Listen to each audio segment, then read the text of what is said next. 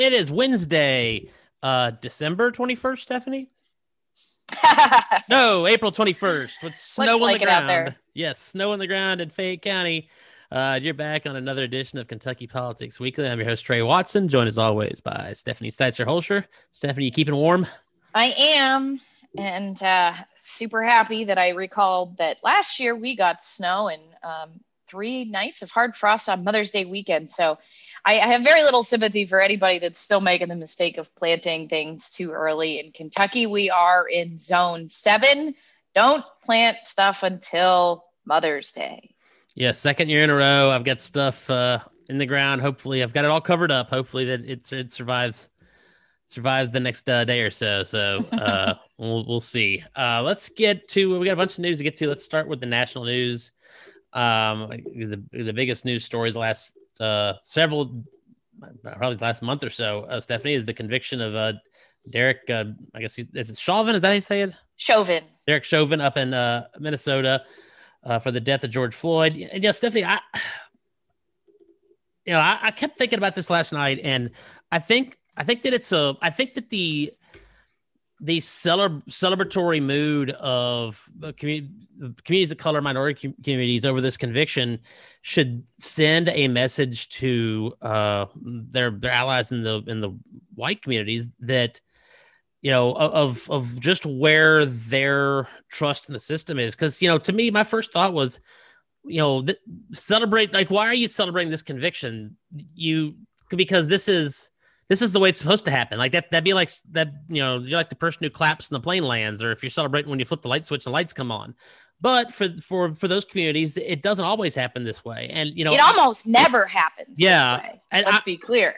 You know, and I would hope that's a message that in the coming days after the initial kind of reaction to the conviction comes across, I would hope that the people who are pushing for change kind of take that message and move forward that, hey, you know, this is the way it's supposed to happen.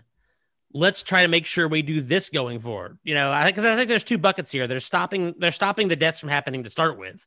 That's certainly priority number one, but priority number two is when something like this does occur, making sure that justice is properly done. Now, I do know, you know, in policing, it's difficult because you also can't handcuff the cops and put themselves where they're putting themselves or civilians in a spot of danger because they feel like they can't react the proper way. You know, so policing. It's a difficult.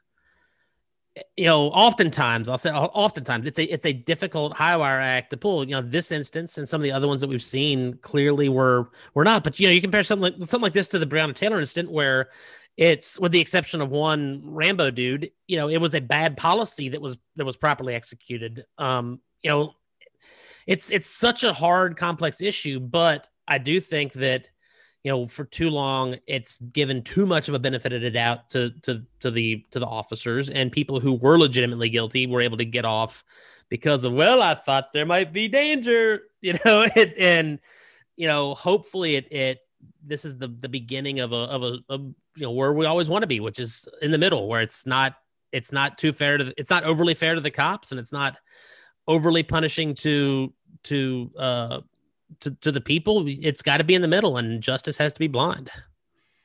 I take a more of a grim view. Yes, there's huge relief that this one individual was held accountable so far, right? I mean, we know one of the things about American justice system is an endless appeals process. Well, and the attorney general up there has said that he plans to file more charges in the incident. I don't know if that's more charges against this one guy or against other officers, but he said New York Times this morning reported Keith Ellison, former congressman, attorney general up there, has said that he's not done with this incident yet. Yeah, I mean, you know, I still take a grim view of this. I mean, just during the duration of the trial, there were a multitude of incidents involving police in this country, including in Louisville, where it came out this week, early this week, that it's on video, a man, a protester, he's sort of a usual suspect protester. Yeah, kind of one of the protest leaders based on some of the reports. I mean, he's a guy who apparently, you know, walks around carrying a big wooden cross. I mean, so you kind of have to wonder, first of all, what a public threat he really posed. But the video shows the way I looked at this video is the cop couldn't get the handcuffs on. Like, that was his own fault. You know, he's standing there for what feels like 3 minutes, struggling to get the handcuffs while the guy's standing still. He's not resisting. And it's unclear to me what happens next, but, you know, they say he resisted arrest and the cops start punching the guy in the face. And, you know, I mean, a year or so ago when we started hearing, you know, defund the police as a comms person in politics, I pushed back. I'm like, oh, God, this is it was bad messaging. Huge mistake. But you know what? I think I'm there now. I am. Despite what happened yesterday, I think I'm there. The problem with that whole situation is the messaging is bad on it because their message is not defund the police. It's transfer funding. It's not. I think we need, in many of these police departments in America, we need to start over, like starting at LMPD. Okay. I mean, I'm not sure. I get it now because I don't think that you can fix this in a lot of places, maybe most places in this country. Policing is broken. And now I will say a lot of people think, I mean, it works the way it was designed to work, but it is not how it should work. But I mean, what's civilized society? You know, it's not like a restaurant that you can close down for a week and retool. I want to refer. There's a piece in the Atlantic this week by Ibram Kendi. He's a pretty prominent author. He wrote the How to Be an Anti-Racist book. He's the guy who edited the new book, The 4,000 Souls, I think is what it's called, about Black American history. But he's got some information in here, and I want to read some of this. He says, the piece is called Compliance Will Not Save My Body. He says in here, American police have killed more than 6,000 people since 2015. American police kill civilians at a much higher rate than law enforcement officers in every other wealthy country do. American police kill 33.5 people out of every 10 million, which is more than 3 times the second highest national rate, which is Canada's. In the U.S., Black people are killed by the police at more than twice the rate of white people. Police, this is a crazy statistic right here, this one. Police are the 6th leading cause of death for young Black men after cancer. More people die in police custody in the U.S. than in any other wealthy country. I mean, and what he goes on to talk about is in the next paragraph, right? Because everybody knows I've got ties to criminal justice reform work.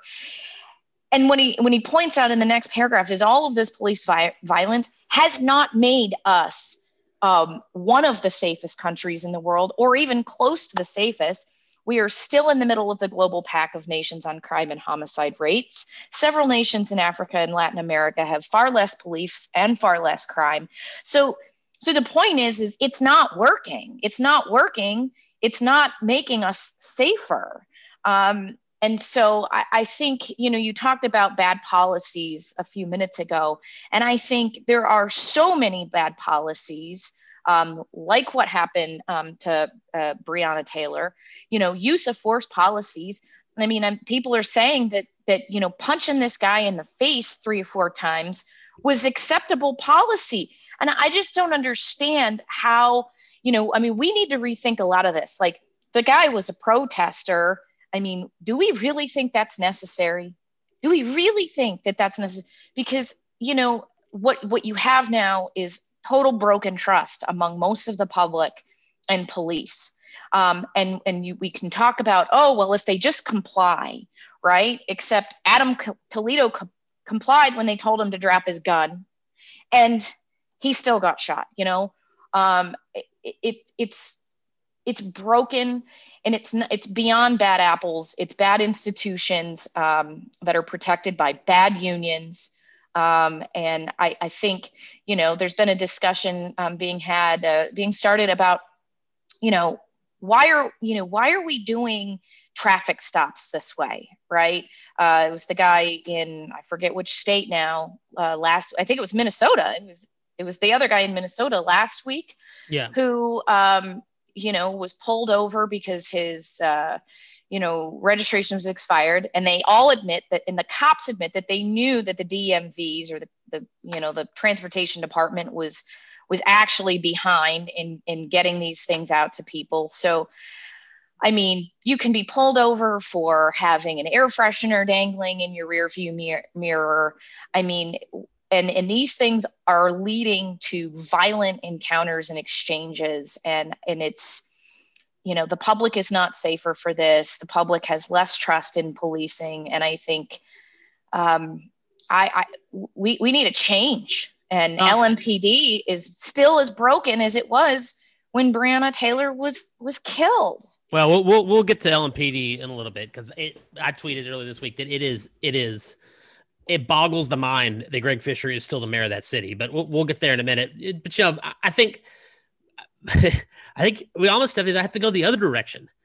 We don't need to defund the police. We need to get them more money so we can hire better officers and so we can stop. You know, every driver knows if it's towards the end of the month and you're anywhere near what could be a possible speed trap, don't speed, because these guys all have like a requisite number of tickets because the department helps fund itself based off the tickets. Let's make it so that the department doesn't have to pull people over to fund themselves. Let's make it so we can hire and retain good officers, and we don't have to get the dregs that are coming in. They don't need less money. They need more money, but they also need to be mandated to spend it the right ways. They don't need to spend that money to go buy a freaking tank. They need it to, need to spend on personnel. That's true. But I will say this, and I'm glad you brought up the funding issue, because I actually want to correct the record from some things I said last week that I have since learned. I said the same thing last week. I agreed that, you know, we need to, if we want better cops, we got to pay better wages.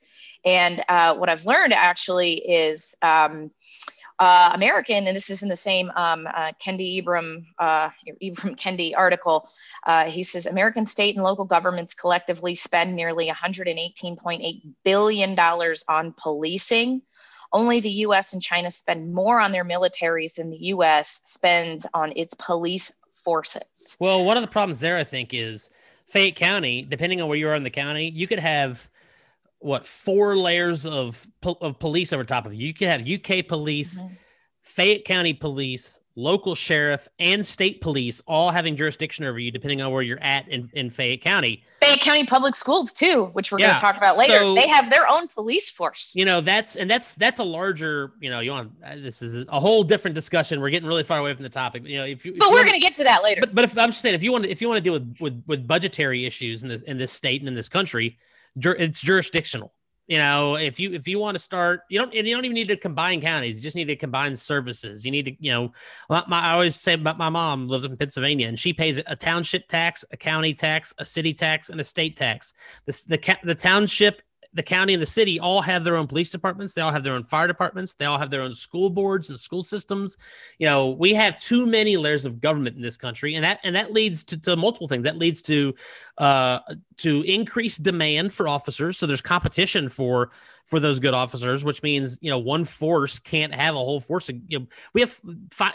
Let's layer Fayette County Public Schools, UK Police, Lexington Police, Sheriff, State Police. That's five layers of cops in Fayette County. Mm-hmm. You can't possibly have one full force of good cops because there's not enough personnel to go around. You know, right. you can, and like I said last week, standards are too low. Standards are just too low. Like I said last week, I think you can, if you paid more, you had less layers, and you had more good cops, you wouldn't need as big a force to do the job of a larger force. So let's peel some of those layers of policing and layers of bureaucracy out and start combining services. It's going to save the state money. It's going to make everything more efficient. We're going to have more skilled people doing the job. It's just... You sound like the folks advocating for merging governments in Kentucky, because that has about as equal of a chance. I would say in East Kentucky, because the budget conditions out there in East Kentucky, I've talked to the county judges out there. They are actively looking at doing things like merging 911 services, merging ambulance services, merging emergency rescue services, because they just they're at a point where they can't afford it. And, you know, does a county, you know, we're getting down to one of these counties have, I think Robertson County's got like 5,200 people. Does a county of 5,200 people need their own like police right. force and 911 service? Or can they go in with a neighboring county and relocate the facility somewhere where, you know, where it's central and share services to save taxpayers some money and to make the services better? Going back to the law enforcement issue, you know, I said it last week, and I kind of want to recount some of what I said, because recall some of what I said, because, you know, the more incidents that have come out just in the last couple of weeks, I mean, I just think fundamentally police culture, law enforcement culture, it's toxic. And it's broken, and it is not. We at some point have gotten so far away from, you know, serving and protecting the community to treating every single person as if they are suspicious, especially if their skin is dark. You know, they treat every incident like they're, you know, it's going to be an enemy combat situation. There's too much of a militaristic. It's not just the tools, and that's a problem. It's the mindset.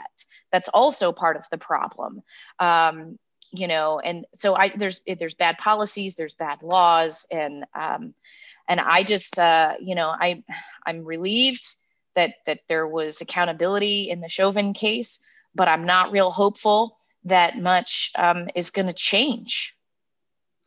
All right, well, let's move along. We got other news to deal with. Let's talk about infrastructure, Stephanie. Do we have to? We seem like we talk about every week. President Biden, though, that's obviously his big push. He's got like a $3 billion plan that apparently infrastructure includes, like, you know, the theater and all sorts of other ridiculous stuff that is not, in fact, infrastructure. Before we actually have a debate infrastructure spending, we have to have it. We're going to have a debate in Congress of what actually entails infrastructure, which to me is just asinine and stupid. You know, I wish this is the problem with politics, Stephanie. If the Democrats would just come out and say, hey, we think we need to reshape how government spends money, what government spends money on, and we're doing it, people would have a lot more respect from them. That if they're trying to sell them this piece of bullshit where, oh, it's infrastructure, and then you got Elizabeth Warren being like, childcare is infrastructure, and this is infrastructure, and that's no, infrastructure is shit you build. That's the infrastructure of the no, this other stuff is nice, and it's worthwhile looking at spending money on it. But it's not infrastructure. Stop calling it infrastructure. It's not. Yeah, I mean, I definitely think, like, in any exercise, you're going to have to make clear, you know, you got to start with agreeing on a definition of these things. But I do think that we need to broaden the definition. I mean, infrastructure is not just bricks and mortar, infrastructure and steel and concrete. Roads and brick and mortar and electrical grid. That is infrastructure. The other stuff is other stuff. This is infrastructure. Okay, but to me, infrastructure, it means anything that supports the function of an economy, right? Infrastructure, noun, the basic physical and organizational structures of and facilities. Organizational structure. Example, buildings, roads, power supplies needed for the operation of a society or enterprise. Sure. But I think that you could talk about the necessity of soft infrastructure, right? I mean, okay, yes, okay, need a road. That's a different bill. That's a different bill. The problem is they've got like five bills crammed in this, and we've talked about it before, Stephanie, that too often in Congress things don't happen because they want the perfect. They want 100% of it, and if we don't get 100%, then we're not going to do any of it. And that's well, but you and I both know. I mean, you and I both know you don't start where you think you're going to end up, right? Oh, I mean, the Democrats have made pretty clear that they're not moving off of where they're at. They're, you know, Biden is kind of trying. It seems to me like maybe Biden is the one guy who's trying to nudge the rest of the Democrats over on the negotiating table. But it's very clear to me that Democrats in the House and Senate have no interest in talking to Republicans on it. And honestly, I mean, you look at some of the statements coming out of Manchin, I don't think the Democrats are going to have the votes on it if they try to pass it the way that it is. I don't know. Infrastructure bill's boring. So, is it infrastructure week yet? All right. Last national thing I want to talk about is embarrassing for the party. My party should be embarrassing for the nation. Congresswoman Greene, Congressman Gosar, a couple others tried to form the America First Caucus, and that lasted all of about a day. I'm googling real fast, Stephanie, exactly what their statement was on I want to make sure I get the verbiage right on what the hell it was supposed to be. Hold on one second. I'm pulling it up here. Because like this is even it's they wanted to protect our Anglo-Saxon political traditions. Yeah. I'm frankly shocked that it didn't go through. I mean, oh, no, I'm not. I mean, they have like 4 people in it, but I mean, I'm sure you saw the piece in the New York Times on Sunday about, you know, the money that these, you know, the nutsos in your party are raking in compared to the not nuts members of your party. So the stated purpose in a platform document introduced included in, the defense of America as a nation, strengthened by the common respect for uniquely Anglo-Saxon political ideas. But by the way, let me just say, as a person of Scotch-Irish descent and going back generations Catholic, I probably wouldn't be welcome in that caucus either. So it's you know, it's just a dog whistle. It's a dog whistle for, you know, might as well have named it the White Supremacy Caucus or the KKK Caucus. I mean, and they know it, and they're not even shy about it. No, they're. I mean, yeah. The good news is, plenty of Republicans, even outside of the usual critics, were pretty vocal on this not being appropriate, and it died pretty quickly. You know, Stephanie and I were talking before the call. There was a movement this week over things that what's her nuts out in California? Help me here. Maxine Waters. Yeah, that Maxine Waters said about, you know, that if the trial didn't work out the way they wanted to in Minnesota, they should get more confrontational, and there's a move to censure her. I wish that McCarthy had the balls to offer a compromise to Democrats and censure Waters and censure Green and censure Gosar. Just censure all of them, and it just said, listen, we got people who are members of Congress saying things that are that's unbecoming of a member of Congress. Y'all need to shut the hell up and get back to doing the business of the people. I wish that McCarthy had the balls to do that. If we want to bring back civility, it has to start at the top. Yeah. Anyway, I just wanted to mention that those people were batshit crazy and they need to go away. Going to state news. They're not going to. Well, we'll see. I think they'll all have primaries. We'll see what happens. State news. Andy Beshear did what he does best and filed a lawsuit. This one against Ryan Quarles and the legislature over the changes to the state fair board. And I tweeted over the week. Weekend, Stephanie, you know, there's only one reason Andy Beshear filed this lawsuit. And there's only one reason Andy Beshear gives a rat's ass about the state fair board. And it's the same reason that he fought so hard on Fish and Wildlife, the commissioner, that it's those are prime in demand political patronage appointments. Those are those are jobs that people, you know, I am always very disappointed in the amount of political education in the country and the general opinion of politicians and campaigns has fallen to when people tell me, just matter of frankly, that they assume that a political donation buys influence or buys stature or buys legislation. It's simply not true, Republican or Democrat. I know enough of these guys. I'm telling you, it's not true. However, I will say there is a sector of high-end of society, and the Beshears have a specific troubling family history of it, where money might not buy you influence, but or a piece of legislation, but it can buy you an appointment, and or it can buy you keeping your job. We know specifically through legal documents that's occurred the Beshear administration, Steve Beshear administration, and the state fair board is one that in the past people have been willing to pony up money for to get on that board. This is, you know, Steve Beshear. He's why the hell? I mean, last year, if you recall, the state fair, they didn't even call Commissioner Quarles to tell him that they had made a decision on his proposal and the state fair board's proposal to have a socially distanced state fair. They were basically told, well, watch the press conference today. You'll find out what it is. Andy Beshear does not give a rat's ass about the state fair board. This is about patronage and taking away an appointment that he can raise money off of. So, you know, there's no reason that this should be overturned. It's entirely up to the legislature to decide. It's not the Constitution that the governor gets to appoint these. That was a legislative thing, and the legislature could change it. Andy Beshear is wrong on this. He's going to do what he did many more times than he won in as Attorney General. He's going to lose yet again because he doesn't understand the law or the actual powers of the executive branch. So kudos to Andy Beshear for wasting taxpayer money for filing this lawsuit. I mean, I think the bigger Andy Beshear news this week is the announcement that they're not going to roll back, COVID restrictions until June. No, until 2.5 million vaccinations, which he says could be until June. A lot of other experts are saying it could be as many as 7 months. Yeah, and I don't know. I mean, I think that's a problem for him. I think it's a really big problem, and I think he – we're going to talk. I hope we're going to talk about Nick Storm's just incredibly written, scathing indictment of Greg Fischer. But a lot of similarities in my view, to Andy Beshear in the, a little bit in a bubble. Last hours. A little bit in a bubble of what's going on and clinging to, when everybody all loved Andy and had Andy yard signs. A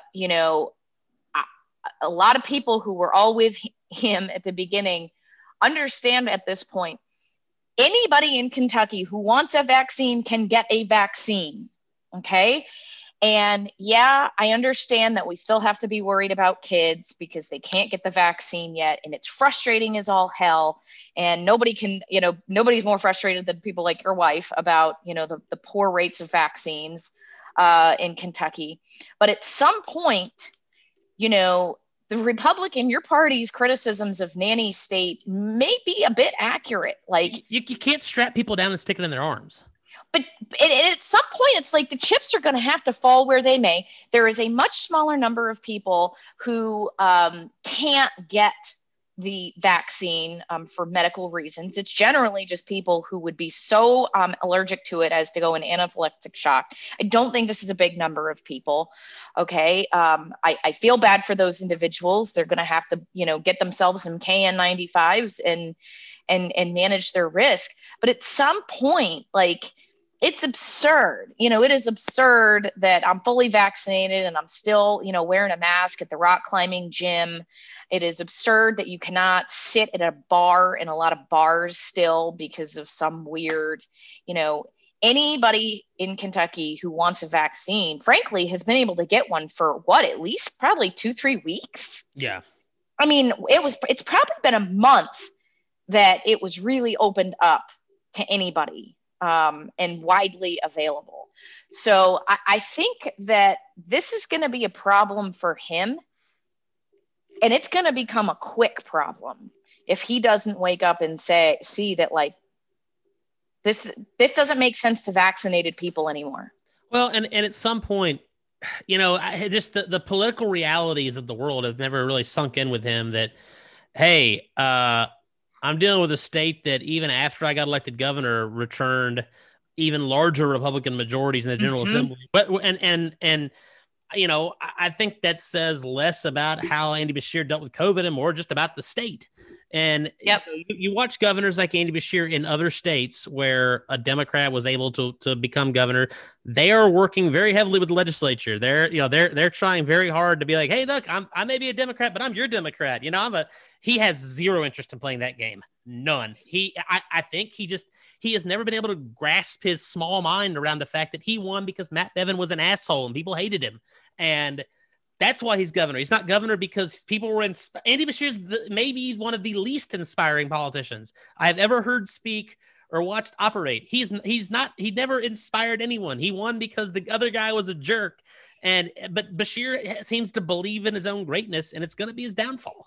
And it's exactly right. And it's putting yourself in a bubble and not realizing that people have short memories. And even all the people that were so with you and on board and happy hour, with Andy Beshear on TV or whatever, that is a distant memory, my friend. And that is not going to help you get reelected. And, there's a lot of things that have not been fixed and addressed. And I think that's a problem. All right. Let's go with a couple more small things, and then we'll we'll move on a couple larger issues. A Harrisburg man was arrested this week. Turns out he's one of the guys who was pushing and pulling on the gates at the U.S. Capitol on January 6th and shoved a female U.S. Capitol police officer backwards. She whacked her head against the stairs and knocked her unconscious. There's video of him shoving and pushing on a couple other officers as well. A gentleman named Stephen Chase Randolph from Harrodsburg. So he's probably going to the not fun federal prison for a little while. Enjoy your stay, sir.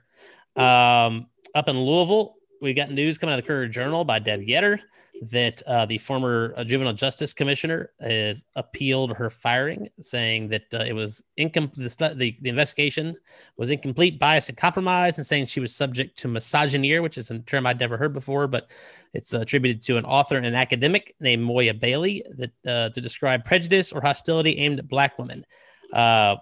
There's a couple of things she says that if they occurred are absolutely inappropriate, such as someone posting a photo at a staff video meeting of a monkey and earrings and pearls and lipstick meant to represent the former commissioner. That's obviously outside the bounds of good taste and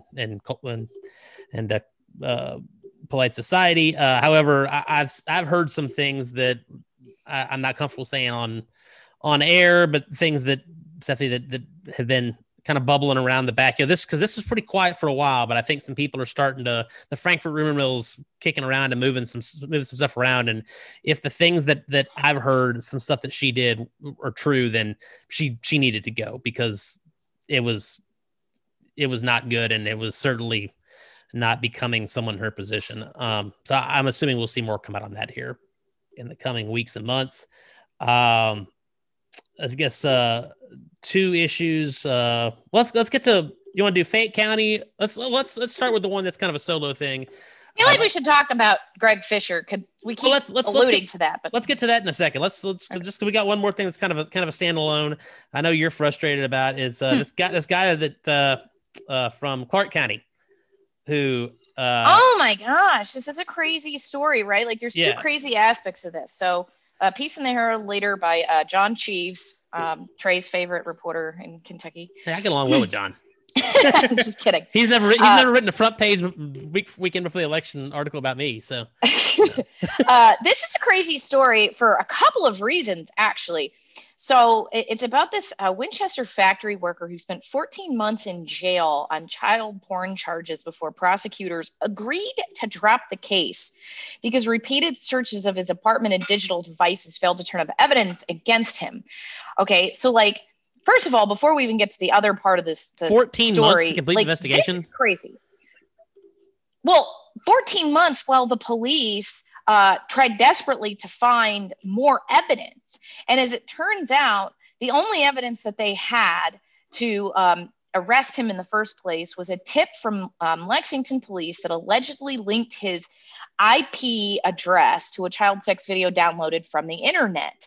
So the Clark County Sheriff's Department, they raided his home in an apartment complex. Okay. After repeatedly searching over coming months, they found no evidence of porn, not in his apartment or any of the digital devices they seized, including a phone, tablet, Xbox, server, modem, printers, and DVDs. Chief says in the story, finally, prosecutors acknowledged that someone else around the large apartment complex could have accessed his network, which was unsecured. By the way, I think an important point to make here is that he knew he was innocent. So, and this is a mistake that innocent people often make, because you think, oh, the system, he waived his right to counsel. That's why I spent 14 months in prison. Never, folks, never waive your right to counsel. Never. Never. I mean, first of all, before we get to the rest of the story, I mean, this has wrecked this man's life. Yes. He has had to leave Winchester, his hometown, and he lost his apartment, his car, his job, and his social circle because, you know, he says, quote, my reputation, it's shot. I've got people I've known for years that won't have anything to do with me anymore because they believe the law. Okay, so that part of it is bad. The crux of this story actually has nothing to do with that. It's the fact that when he finally walked free, the jail in Clark County handed him a bill for $4,000, citing a 2000 law that the jail demands that he pay for the cost of his incarceration. And this is going to the Supreme Court on Wednesday. The Supreme Court of Kentucky will be asked to decide if that is constitutional. Crazy enough, all the lower courts have decided for the law that it was proper, which is so crazy to me, because at the end of the story, Chief's story actually, I don't know how they're interpreting this, because he also cites a portion of the law that says a prisoner in a county jail shall be required by the sentencing court to reimburse the county for expenses incurred by reason of prisoner's confinement.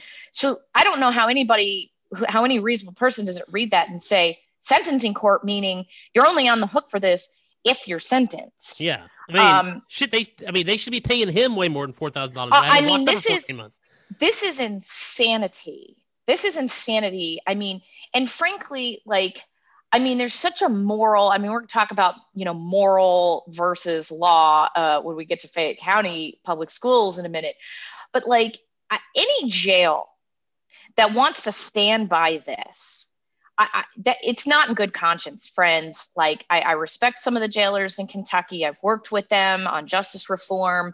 But, if you're still doing this as a way to make money, stop it. Well, I'll say we need to move along. I'll say one last thing is similar to the incident last month with the guy in Louisville who it was crazy and killing people and should not have been let out of prison similar to that. Hopefully this is one of those extreme cases of a more frequent issue that helps drive legislative change. Oftentimes there's something that keeps happening, but it's on a smaller level, but it takes one extreme example of the problem like this to fire the neurons in the collective legislature to get them to make change. Hopefully this incident will I would be, but here's the thing, Trey, I would be shocked if there is not legislation pre-filed to change this law.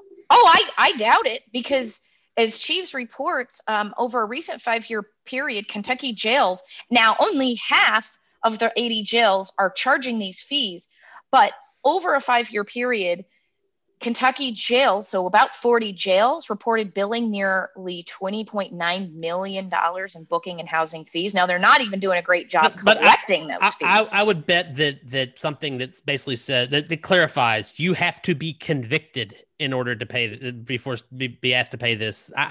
There will be some change to this law next session. I guarantee you. And will it pass? Right. Will it pass? I don't know, but I guarantee you it will be filed. This is immoral. It's immoral. Speaking of moral, let's talk about Fayette County. Where do we start? Schools. Do you want to start with cheese sandwiches or black students? Well, it's probably connected to both, frankly. Yeah, but so there is a consistent theme. There's two pieces in the Herald Leader this morning about Fayette County public schools.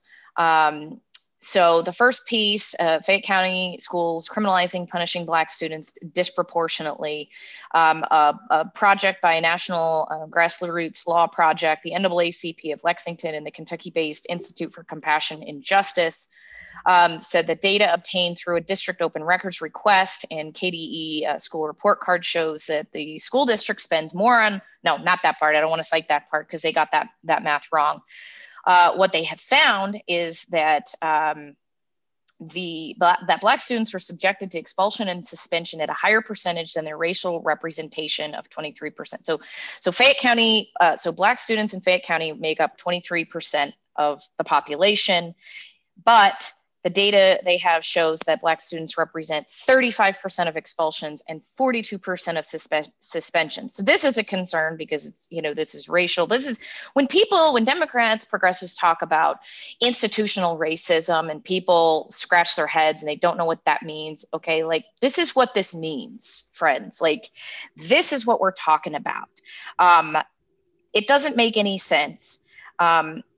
Well, because I will say the one thing I'd want to see is the breakdown of schools, because I'm betting that the number of suspendable events, whether they're suspended or not, the number of suspendable events are probably higher at the schools that are okay, but there's some lower income areas. Okay, but there's some institutional racism baked into that. No, I agree. But I just want to say that to start with. But But what they're going to have, you're not wrong, technically, the way things are probably laid out. But I would say that they're going to have to dig deeper. You know, Fayette County doesn't, so the Fayette County School District doesn't deny this part of it. Now, there's question, and I don't really care that much about the cost here. But they're saying, you know, we know this is a problem, okay, and we're working on it, and we're doing training and anti-bias training. And these groups are saying, you got to do more. And when they say that, what they mean is things like what we're just touching on here. Yeah, I'm sure that if you dug deep into the data, the suspensions were probably justified according to the policies, but you got to look at the policies. And first of all, stepping back, we know that from evidence that suspensions and expulsions, it's insane that that's even still like a big tool in these toolboxes. It's ineffective. It doesn't work. It doesn't solve any of your problems. Cutting off your nose to spite your face. Like, all it does is... I get it that teachers have a problem and they can't teach if there's a distracting student. And the argument has long been that they've got to be able to remove the distraction. However, we know from evidence that this doesn't solve your problems. We know that it's biased, right? Like, we know, for example, Black girls are treated more like adults than are white girls. Like if you have a white teenager or 13-year-old and a Black 13 or 14-year-old, they've done studies. I've actually seen one very recently. There's a lot of bias about, you know, the Black girls. So that is a huge problem that they're going to have to dig a lot deeper than anti-bias training. You also aren't taking into fact trauma. I've studied a lot about adverse childhood experiences, which are traumas that children face that affects them for the rest of their lives. And that's why we are all calling for more mental health professionals in our schools, because you can't, you know, instead of asking these kids, you know, what's wrong with you? Why, you know, you just beat the crap out of somebody. We have to suspend you now. You're a bad egg. We need to be asking what is happening to you. Because here's an example, Trey. Fighting. I bet the data would show that a lot of these suspensions and expulsions were for fights, altercations at schools. Yes. Now, I would also contend to you with 1,000% certainty that a lot of that if you look at those kids that are involved, and these are children, okay? If you looked at that and you talk to those kids, I bet you will find in the vast majority of these instances, a lot of trauma in their home lives, homelessness. You know, we saw a report this week that Kentucky has had a explosion of overdose is during the pandemic. We have to get to the root of what is happening here instead of just this punishment that doesn't actually work, by the way. It doesn't fix anything. It just removes the problem temporarily. You know, even going down to little kids, you know, my 4-year-old, there's a kid in his class who, you know, they got one problem, acts out, he rips books and tears stuff off the wall. And my wife keeps telling my 4-year-old, you know, you can't be mean or mad to him because we don't know why he's acting out. You know, maybe you know, there's something going on in his house, and it's hard to explain to a 4-year-old, but, you know, kudos my wife for trying to explain that to him, that, you know, you can't be mad at him because he's acting out, because it's not his fault. There's something going on in his life that's causing him to do this. And that goes for kids of any age. And so that is why when I say, yeah, sure, they were suspended for incidents, but we have to start doing better and digging deeper and finding out, you know, and because I'll tell you, I want to circle it back. So that the fighting example, we know from science, the neurobiology of trauma, that imagine if you were running through the woods and being chased by a bear, you would have the fight, flight, or freeze response, right? So imagine that bear is your mother, and she's drunk every night, and she's screaming and cursing at you, or cursing at your dad, or whatever. And imagine if that's every night. So what happens to the brain and the physiological body's reaction is it produces too much of that adrenaline, and it floods your brain. And basically the part of your brain that makes rational decisions. First of all, it's underdeveloped in children to begin with, but for kids who experience repeated prolonged trauma, it doesn't turn on, right? They immediately, so when there's a conflict at school, they immediately, that trauma brain induces them into fight. It's their bodies are producing too much adrenaline. And so we have got to start looking at that. And this is problematic in so many ways. All right, let's talk about cheese sandwiches. Yeah. So Fayette-Cato schools right now, they've through the pandemic, every school in Lexington's got free and reduced price lunch, and they've suspended any sort of punishment for students who don't, who I guess not every school, but some of them do, and for the ones that don't. They've suspended kind of the requirement to pay, but the policy's coming back after this school year that if you don't pay and you've got outstanding debt, that you're still offered lunch. But basically, it's just a cheese sandwich. So every student, you know, if you're eating that lunch, you know that you're poor and you're not paying your bills. You know, I will say Fayette County, not every school, like my son's school has, I think 43 schools. Every student gets their meals paid for, but we got more than 43 schools. So there's some where this is still affecting. I hope they figure out some way to deal with this, because it's just, you know, a kid not being able to pay for their lunch is not the kid's fault, and to punish them or embarrass them or single them out is it's just not fair to the kid, because it's not their fault that their parents forgot to send them with money, didn't send them with money, can't afford it. You know, it's not the fault of the kid, and to punish Trey, them. I can't even believe that this is even something that we're talking about in a modern civilized society. Just to punish kids because of actions of their parents is wrong. I don't care if it's in school. I don't care if it's the dumb welfare drug testing thing. You know, anything that you do that punishes children for the actions of their parents is wrong. Can we not figure out and talk about how, like, the shame, the trauma. I mean, this is a form of institutional bullying. I mean, these kids. That's exactly what it is. It's like, well, if you don't pay up, then we're going to make you eat this meal and everybody will know. This is beyond the pale. And I'm sorry if Fayette County Public Schools doesn't fix this. And I'm so, like, okay, I don't care where the money comes from. The district says they're seeking money from private groups or non-private. I mean, what the? I mean, I send my kids to private schools, raise my taxes. I will pay more. Why don't you cut a few freaking staff at Fayette County Public School headquarters? This can't stand. And people need to get engaged, right? They need to understand that at the local level, politics is hyper local. And, you know, for all these people and young people who got involved during the presidential election, people need to start paying attention to politics at their local level, at their school board level. Yeah, they don't. I always tell people, Stephanie, like, it's decreasing levels of awareness. Hell, I don't even know who the hell I know who my school board member is, because I might run against her. Stephanie Spires. Listen, my guess is, you know, most people don't know who their school board member is. Most people don't know who the city council member is. People don't pay attention on a local level, and it's sad. And they need to. And part of the problem here with this, both this issue, and I bet if you drilled down on the data, if you looked at the data of who this was affecting, it is probably disproportionate. Minority Black students, it's Black and Hispanic, and you know what? There's a direct correlation.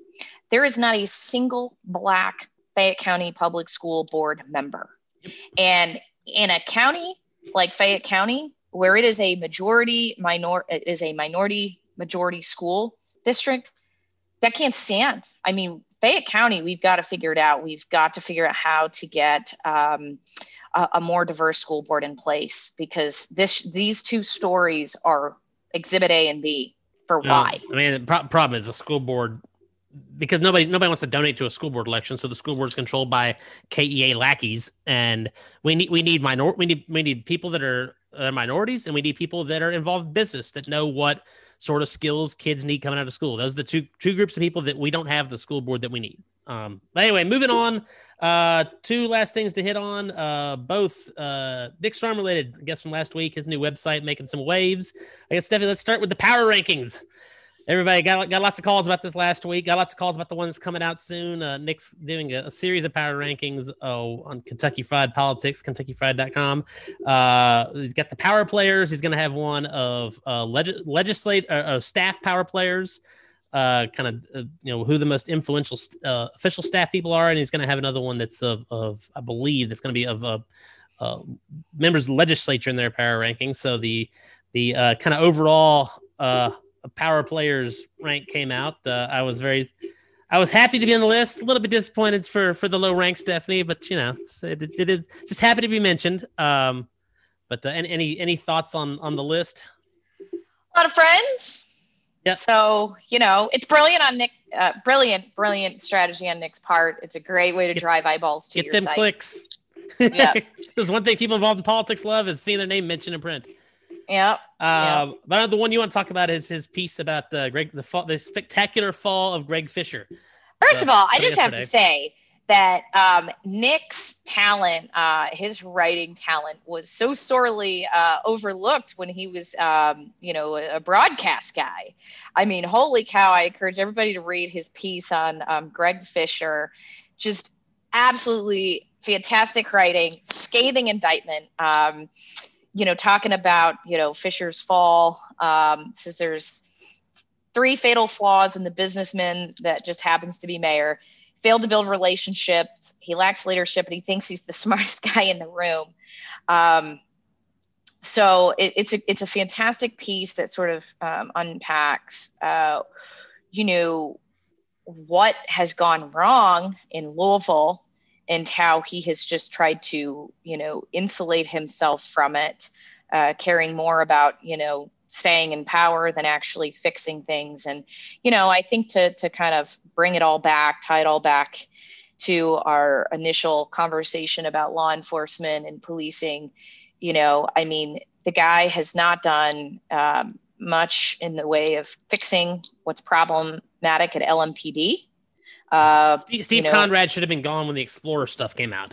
Long time ago. I mean, and he still hasn't owned it. LMP, and I think LMPD is a great example of, they use these militaristic tactics. They're punching protesters who literally wander down the streets of Louisville with big wooden crosses. Okay, punching them in the face. Still, he's still protecting the police department. They're still accused of hiding records and covering records up and not releasing them to the press and public. And Louisville, by the way, is not safer for this. No. It is not a safer city. It is struggling. So you can't, I think LMPD is exhibit A of, broken policing. The tactics they use are violent. And how it can rot the whole city from the inside out. It's the murder rate up there is astounding. Now, some of that has to do with kind of it's spotted at a nexus between 2 major interstates. But hell, Lexington's in the same situation. We're at the nexus of the longest north-south connection in the Midwest and I-64. Like, but we don't have the same issues that they have as far as the murder rates. So, a lot of the excuses that I hear come out of Louisville on why their murder rates so high are bogus. It's just they're not doing the right things to keep the rate down, and it's causing the rest of the city to rot away from the inside out. I just love this piece. I had this conversation with somebody a couple of years ago when the Breonna Taylor situation was really flaring up. What is Mayor Fisher doing? I thought he was this good liberal man, and they're like, he just can't see the quote from Nick's piece is in his own mind. According to those around him, he thinks things are not as bad as they are. He doesn't see the ship sinking around him. He still can't own the failures of his terms in office. Downtown Louisville looks like something akin to a war zone. And I hear that from a lot of people. It says still sources say Fisher doesn't get it. His parlay to some buildings in the city being boarded up and in a state of disarray, even in private conversations, is telling those close to him that Minneapolis has it worse. They had buildings burnt down. Louisville did not. I mean, wow. And I don't doubt the truth of that either. That's That's just crazy. Well, I mean, crazy. I mean, everybody knows I've been calling for this guy to resign for almost a year now. I spent my own money to run polling on it for the podcast to show that a majority of Louisvillians think he should resign. You know, it astounds me that he's just kind of like, well, I got a year left. I'll just hang on. I just it's incredible. You know, but I love the end. He says nearly every major accomplishment during Fisher's time in office was set in place by the previous administration, leaving many to ponder what will his legacy be, that of a failed leader, or is there something more substantial? It's ironic that a man reportedly so keenly aware of controlling his environment to never lose another political race may have created the very environment that has led to his undoing. Yeah, I mean, and that right there is the definition of failed leadership. Yeah, I mean, he's done. His legacy is tied to Steve Conrad and Breonna Taylor. Oh, and by the way, I forgot to mention, and I got a great email this morning from Black Lives Matter Louisville organization. I mean, the man had the audacity yesterday to put out a statement about the Chauvin verdict. It's like, you might want to sit this one out, Fisher. Yeah, if I were him, I'd kind of be like, oh, yeah, we're doing all right down here. All right. You got any more news to get to, Stephanie? I think that's everything that I've got on my list. There was a lot. Kudos to the Herald Leader this week. A lot of great reporting. Absolutely. If I only didn't have to log into your website every day, three times a day. Let's end on a pissy rant. Herald Leader and Courier Journal, hire goddamn new web people. Your websites and your apps suck. I don't want to have to put my freaking password in every single time I want to read an article. If I click on a Facebook, I gotta put password in. If I click on a Twitter, I gotta put password in. If I want to open the goddamn app and read an article, I have to fix your apps. I don't understand why there's cookies on my phone that somehow know that I searched like weeks ago for information to talk about cyber currency on this website. Now literally every ad I see on Twitter is about cryptocurrency, but yet I've got to log into these news sites multiple times every time I want to read a story. Yeah. And then I can never remember, did I log in through Facebook? Did I log in through Google? And if you hit the wrong one, game over. Yeah. Fix your shit, Herald Leader and Courier Journal. We'll end on that note. As always, you can get Kentucky Politics Weekly wherever you stream podcasts. If you get us on Apple Podcasts, please be sure to give us a review and hit that subscribe button wherever you listen to, so you can get alerted every Wednesday when the new episode is up. And we'll be back at you next Wednesday on another Kentucky Politics Weekly.